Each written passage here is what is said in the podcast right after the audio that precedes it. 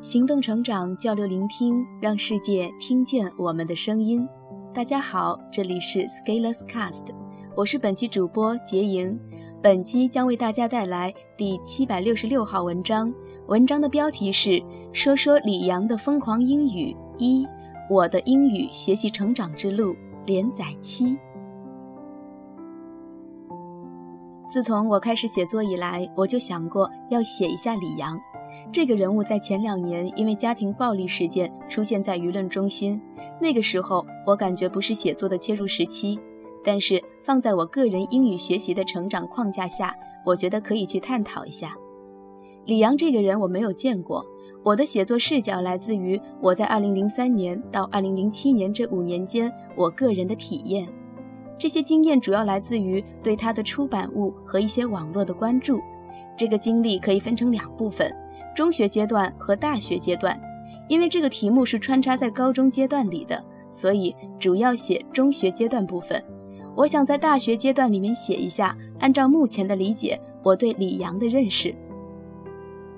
最开始接触李阳是在高一的时候，坐在我后方有位同学，有一天拿了一本李阳的《脱口而出》，而且这是第一集。这本书的出版时间大概在二零零零年左右。一本方形的书，里面配了两盒磁带，封面上是李阳在比一个发音的手势。我在前面的文章大概讲述过我所在中学英语教学对于口语表达方面的现状。因为高考的指挥棒作用，老师平常并不会重视对于学生语音语调的训练，因为很多老师本身的发音也未必完善。那个时候，即使是上课，老师也是提着一个录音机放一段跟读，一遍就完事儿了。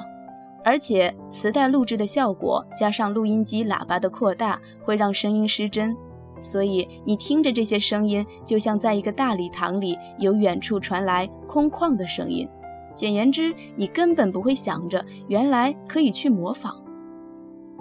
李阳的脱口英语第一集就是在那样一个场景下进入了我的视野。现在互联网上许多人会讲产品，其实我相信一个人的性格会决定这个产品。有人说诗是诗人自我的呈现，其实一款产品也是一个产品人的自我呈现。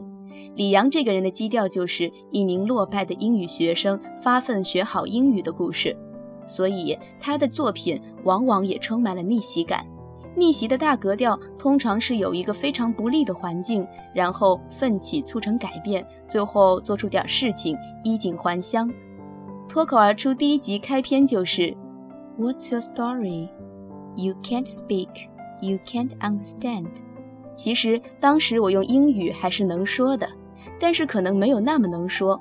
不过和录音里面的质量一对照。然后和李阳示范的一种三最，所谓最大声、最快速、最清晰模式相比，还是会被秒。稚气未脱的高中生怎么会是老江湖的对手？所以当时在夜幕的灯光下，你打开复读机，看着书面上的英文，然后听着录音里面的声音，氛围到位，对比到位，于是你感觉身上每一根汗毛竖起，你便想着自己的英语真的好烂，要下大决心改变。不得不说，李阳早期的这几集作品还是下了一些功夫的。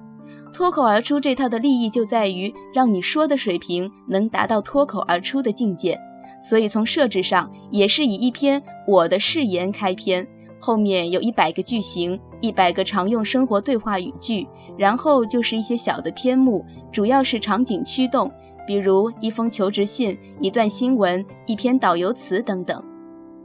你想想。我在当时那个场景看了许多人教版的英语材料，找了许多英语学习的资料。其实李阳那个有声材料真的算是比较出彩的，至少比较有趣。本期文章就分享到这里。如果对我们的节目有什么意见或者建议，请在底部留言点评。如果喜欢我们的节目，请关注并且点赞。我们下期再见。